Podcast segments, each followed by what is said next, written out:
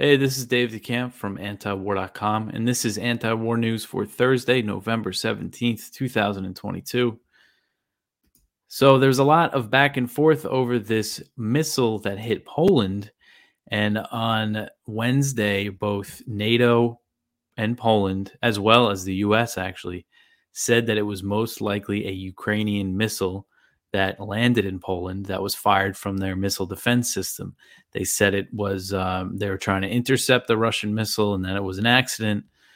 And they didn't, uh, you know, blame Ukraine for the incident, but because Zelensky, even after that, came out and said that it was not a Ukrainian missile, um, it looks like there's a little trouble between Ukraine and its Western backers. So the first story at the top of antiwar.com today Ukraine at odds with Western backers over missile that hit Poland. So Zelensky said on Wednesday that he's confident the missile did not come from his country, even after NATO, Poland, and the US said it was likely fired by Ukrainian air defenses. He said, quote, I have no doubt that it was not our rocket, end quote. He said that he uh, reached this assessment based on reports from his military commanders, what his high level military officials told him. He said, quote, I believe that it was a Russian missile based on the credibility of the reports of the military, end quote. He also called for Ukraine to be allowed to conduct its own investigation into the matter. So, speaking to Financial Times, a diplomat, an unnamed diplomat from a NATO country, expressed frustration in response to Zelensky's comments and did not sound very happy. So this diplomat said, quote, "This is getting ridiculous. The Ukrainians are destroying our confidence in them. Nobody is blaming Ukraine and they are openly lying. This is more destructive than the missile." End quote. So that's a pretty serious quote. Again, you know, it's just an anonymous NATO dip, diplomat from a NATO country, so um, who knows what what country it is, but I think that's pretty significant. And you know what Zelensky is doing here. I mean, it's it's pissing a lot of people off, and and I'm not just you know NATO and high, like who's backing them, but just people in general, and just seeing a lot of outrage over how Zelensky and Ukrainian officials handled this whole situation.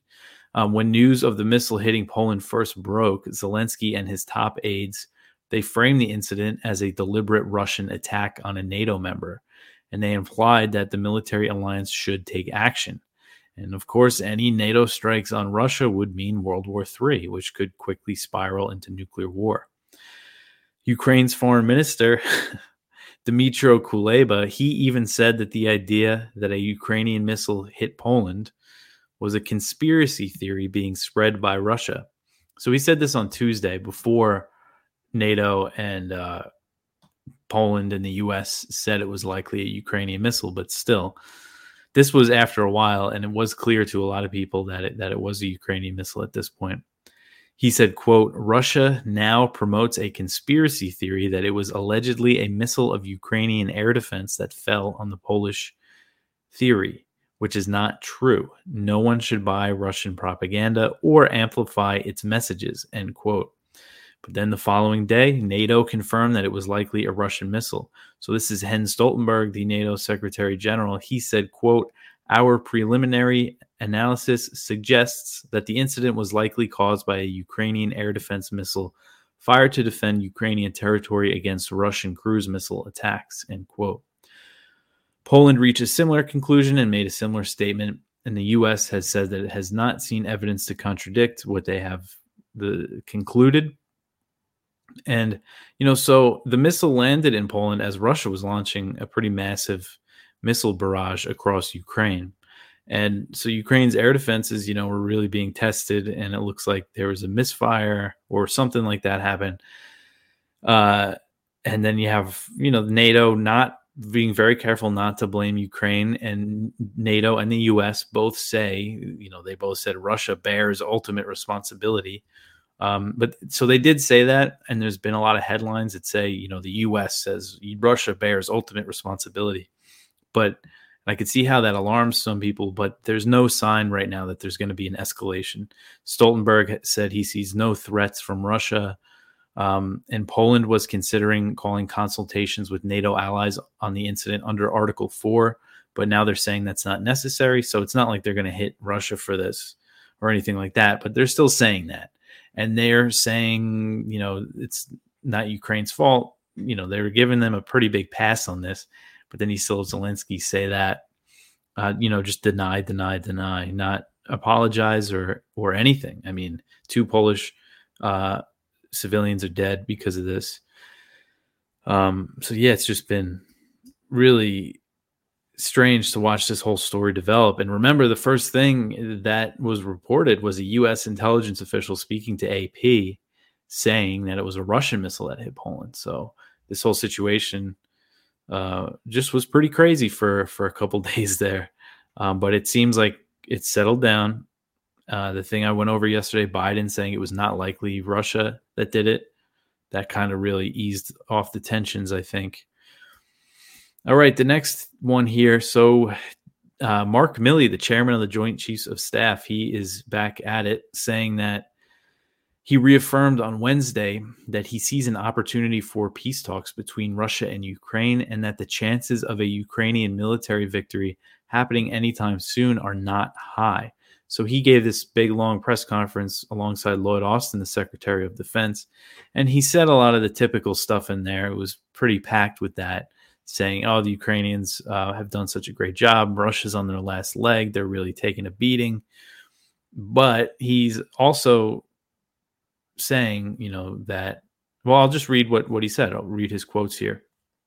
He told reporters, quote, in terms of probability, the probability of a Ukrainian military victory, defined as kicking the Russians out of all Ukraine to include what they define or what they claim is Crimea, the probability of that happening anytime soon is not high militarily, end quote.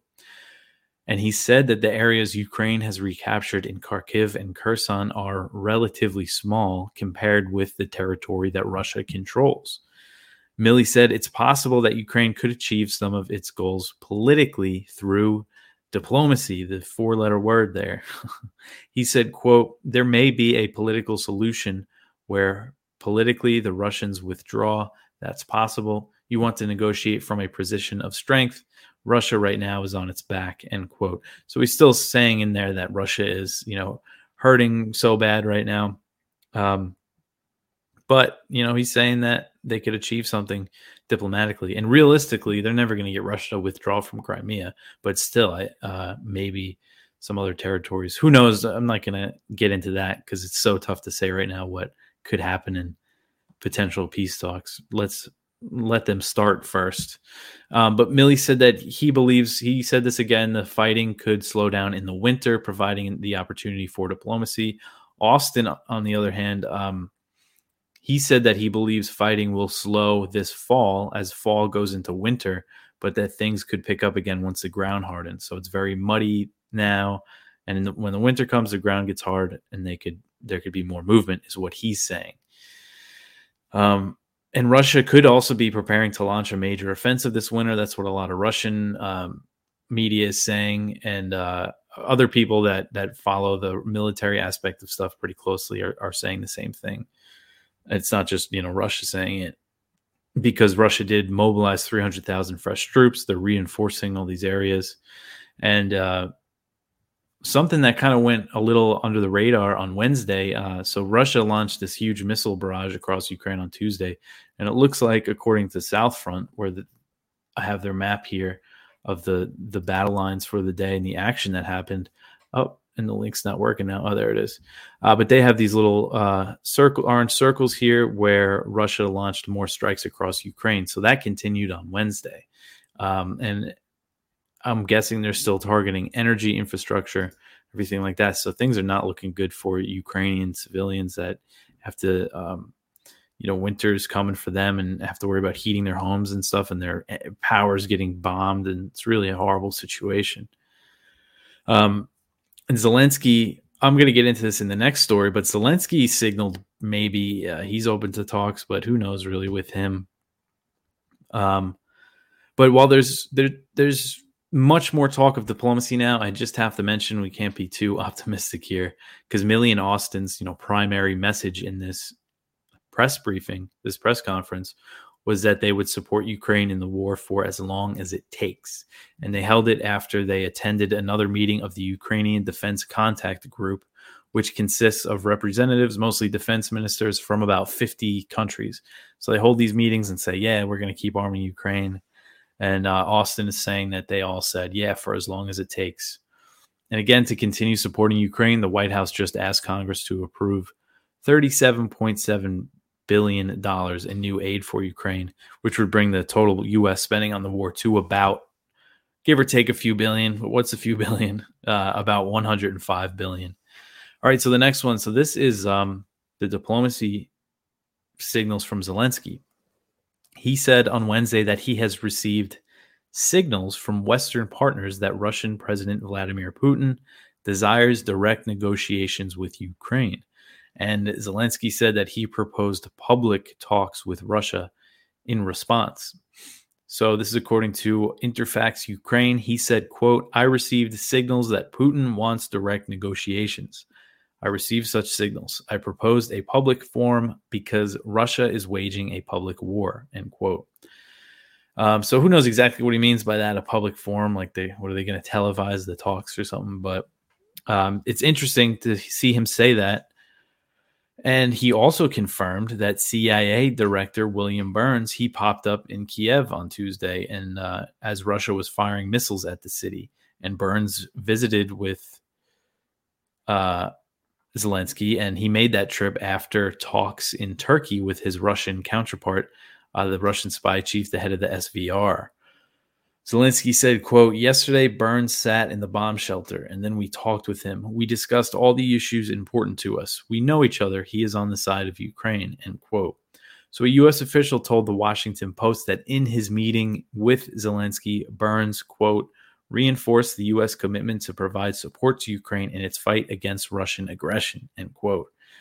So the U.S. insisted, if you remember, when he went to Turkey, that the talks with his Russian counterpart they weren't about Ukraine or negotiations. No, they they said that they were about warning against the use of nuclear weapons and also U.S. Americans detained inside Russia. Um, but I'm sure you know that Ukraine came up. Um, so we'll see if this goes anywhere. Uh, before I recorded, I, I double checked, you know, Russian media and stuff just to see if if Russia has responded to what Zelensky said, but I haven't seen anything uh, yet. But I'm sure there will be some kind of response, or some reporters will ask them. Um, all right, so the next one. So this is surprising. So the G20 issued a joint declaration, a joint statement saying that most members condemn Russia's invasion of Ukraine. So at the end of the joint of the Group of 20 summit in Bali, Indonesia, the group released a joint declaration that said most members condemned the Russian invasion of Ukraine, but acknowledged there are differing views, as Moscow is a G20 member, as well as other countries that are hesitant to condemn the invasion, uh, like China. The declaration reads, quote, most members strongly condemned the war in Ukraine and stressed it is causing immense human suffering and exacerbating existing fragilities in the global economy end quote. It added that there were quote other views and different assessments of the situation and sanctions. Recognizing that the g20 is not the forum to resolve security issues we acknowledge that security issues can have significant consequences for the global economy end quote. Uh, so it wasn't clear, and as I went over yesterday, it seemed like they weren't going to reach a consensus consensus to issue a a joint statement like this. Um, but Russia agreed uh, and to this one, and surprisingly, the Kremlin said that it was satisfied with the declaration. Um, Kremlin spokesman Dmitry Peskov said that the different views and approaches on the issue were taken account and recorded in the declaration. So that's that. Uh, the next one here. So this is actually from the gray zone from Alex Rubinstein. Uh, blowback. Italian police bust Azov tied Nazi cell planning terror attacks. So, Italian police announced a series of raids against the neo Nazi Order of Hagal organization. If I'm saying that right, Hagal, H A G A L. They have been accused of stockpiling weapons and planning terror attacks, and the group has established operational ties to the Ukrainian Azov Battalion. So, the Azov Battalion is the infamous neo Nazi um, militia. It started as a militia that was absorbed into Ukraine's National Guard and they were the ones fighting in Mariupol. Uh, five members of an Italian neo Nazi organization known as the Order of the Hagal were arrested on November 15th, while an additional member remains wanted by authorities. He happened to be in Ukraine fighting Russian forces alongside the Azov Battalion, which has been formally integrated into the Ukrainian military. The Hagal members are accused of plotting terrorist attacks on civilian and police targets, a sixth member of the group, now considered a fugitive, is in Ukraine and embedded with the Azov battalion. Members of the this group reportedly maintain direct and frequent contacts over Telegram with not just the Azov battalion but also the neo-Nazi Ukrainian military formations Right Sector and Centuria. Um, so it's possible that this was, according to Italian media, this communication was about recruitment, possible recruitment um, so this is an example, as uh, he says here, of you know the the type of blowback that we could see from uh, you know flooding all these weapons into Ukraine, where they have groups like this. Um, and who knows? You know, we know that uh, there is a black market uh, being established. It looks like of weapons that are shipping into Ukraine. So who knows where they could end up? Uh, but there's I, I didn't see anything in here indicating that they had any kind of you know NATO or U.S. weapons, but maybe that's something that could happen in the future. It's just a it's a risk. Um, all right, so the next one here, the U.S. and Israel they claim without evidence that Iran was behind a drone attack on a tanker near Oman. So U.S. and Israeli officials accused Iran of this on Wednesday, and so the attack took place late Tuesday. It was a Liberian flagged tanker, Pacific Zircon. It was hit by an explosive laden drone causing a hole in the hull, but resulting in no injuries to the crew.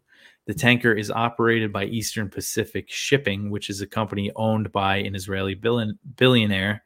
So it's tied to Israel. It's not quite an Israeli tanker, but it, it is tied to this Israeli billionaire. So General Eric Kurilla, he is the head of U.S. Central Command. He claimed in comments to the Wall Street Journal that Iran was responsible and an Israeli official speaking to the Associated Press said that it appeared the attack was carried out using a Shahed 136 exploding drone, which Iran has allegedly been providing Russia. Those are the drones that the US and Ukraine are saying Iran has has given Russia or sold to Russia. Uh, but the Israeli official, along with the CENTCOM, you know, they offered no evidence to back up the claim, and it's it's really tough to know with these tanker attacks. This is the first one I've seen in a while, but they for a while for a few years they happen pretty frequently. And you know, everybody always blames Iran. And Iran and Israel often accuse each other of attacking tankers in the region. But uh, last year, the Wall Street Journal reported that Israel attacked at least a dozen ships in the region going back to 2019. So that was between 2019 and early 2021. And this report said that the targets were mostly Iranian vessels or ships carrying Iranian oil while transiting the Red Sea and other parts of the region. So again, you know that's just an anonymous a, a report, uh, but um, there were you know a lot of incidents with Iranian ships, and Iran actually kind of was trying to downplay them, I guess, because they didn't want um, you know to make it seem like they weren't answering back. Um, so the attack on the Pacific Zircon it came after a, a week after Israeli airstrikes targeted a truck convoy headed into Syria from Iran. Um, oh, actually, I got to fix that. It was heading into Syria from Iraq, but it was said to be carrying Iranian fuel, and those strikes killed at least ten people. Um, so if it was Iran, again, we don't know. There's no way to know right now, and they're, they're not going to take credit for it if they did do it. Um, you know, it did come a week after Israel did that. So just keep that in mind. And of course, that context is usually missing from the mainstream reports on this. And actually, the next story here is related to that. Uh, this is from the New Arab. This is a report citing Iraqi officials. They're saying that Israeli drones bombed Iranian fuel trucks heading to Lebanon.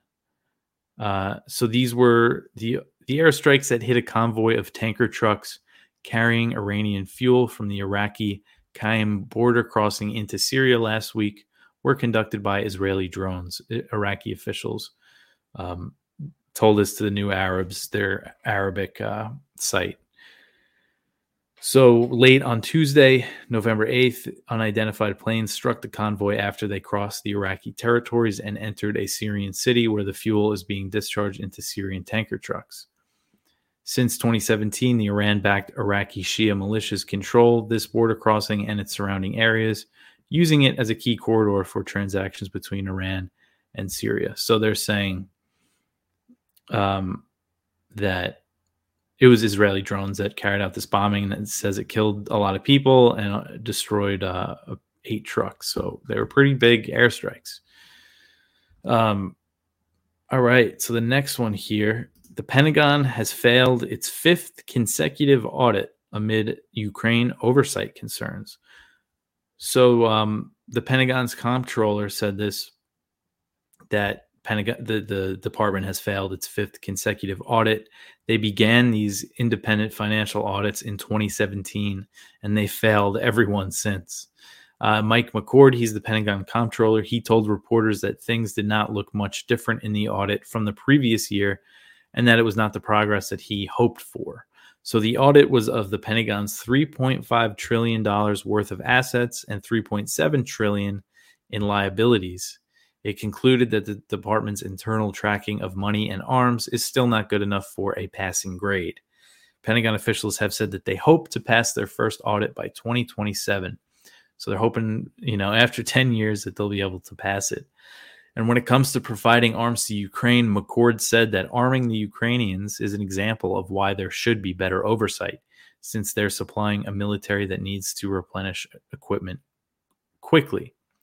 So basically, he's saying that the U.S. has not been in this position recently, at least, where they're fighting, you know, what he calls a near peer competitor, and they're running out of a, a weapon or ammunition of some kind, and they need to replenish it in a couple weeks, like very quickly.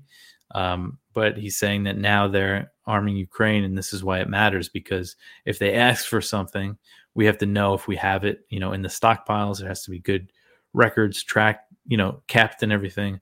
And he's saying that there haven't been examples of the U.S.